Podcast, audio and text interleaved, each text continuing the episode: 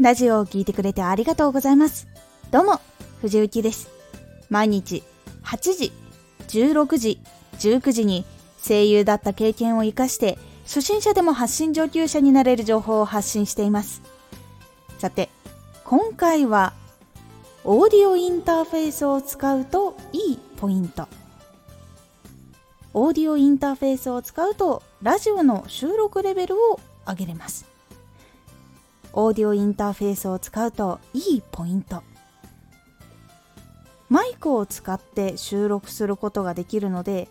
声がさらに聞こえやすく収録できたりします。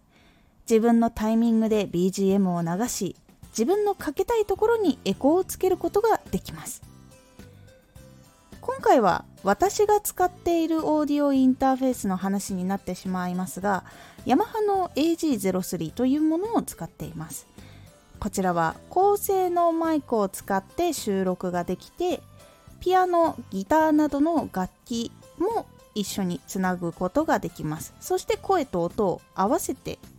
くれる機能があります。ループバックっていう自分の喋った声をそのまま聞くことができる機能があってそれをしながら収録ができます。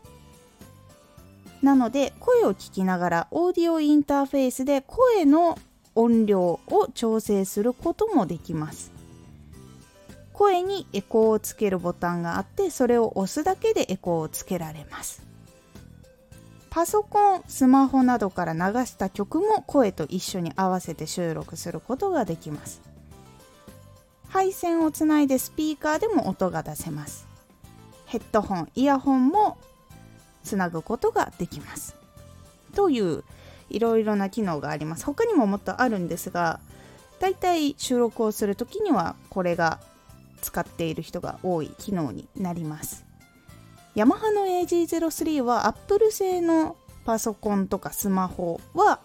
使うことができています。でも iPhone の場合は変換器が必要になるので変換器を一緒に購入する必要があります。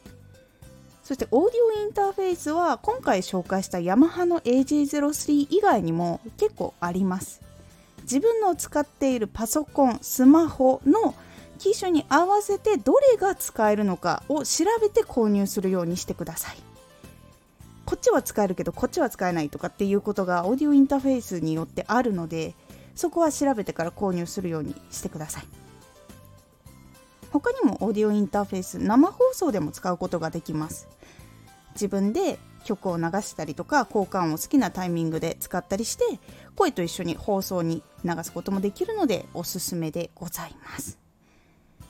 最後にラジオを作る時に音の環境にこだわりたいラジオなのかそこじゃないところにこだわるのかっていうところも考えていきながら自分のラジオの状況に合わせてオーディオインターフェースを買うようにしてみてください。今回のおすすめラジオ離脱されるラジオに共通する4つのポイント。このポイント1つでも入っていたりすると離脱される可能性が高くなってしまいます。というラジオになっております。このラジオでは毎日8時16時19時に声優だった経験を生かして初心者でも発信上級者になれる情報を発信していますのでフォローしてお待ちください。次回のラジオは無意識の早口を直すにはです。こちらは無意識で話をしていたりすると早口になっているということが多いのでそれを気をつけるポイントをお話ししておりますのでお楽しみに。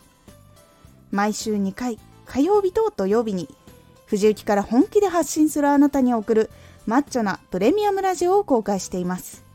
有益な内容をしっかり発信するあなただからこそ収益化してほしい。毎週2回火曜日と土曜日。ぜひお聴きください。ツイッターもやってます。ツイッターでは活動している中で気がついたことや役に立ったことをお伝えしています。ぜひこちらもチェックしてみてね。コメントやれたいつもありがとうございます。ではまた。